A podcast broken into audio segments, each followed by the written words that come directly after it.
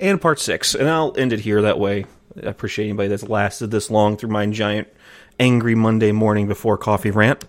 Um, so he went on to say uh, the point is there's an arrogance about it, an overwhelming arrogance that we are. We are the ones. We can do what we want, and I disagree. Let's say that all this is true. That this multi million dollar small, only seven programmer business somehow is being this arrogant and being this forward about it. Let's say all this is true.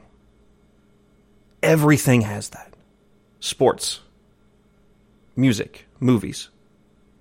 Everything, and not even just entertainment, people, friendship groups, friendship circles.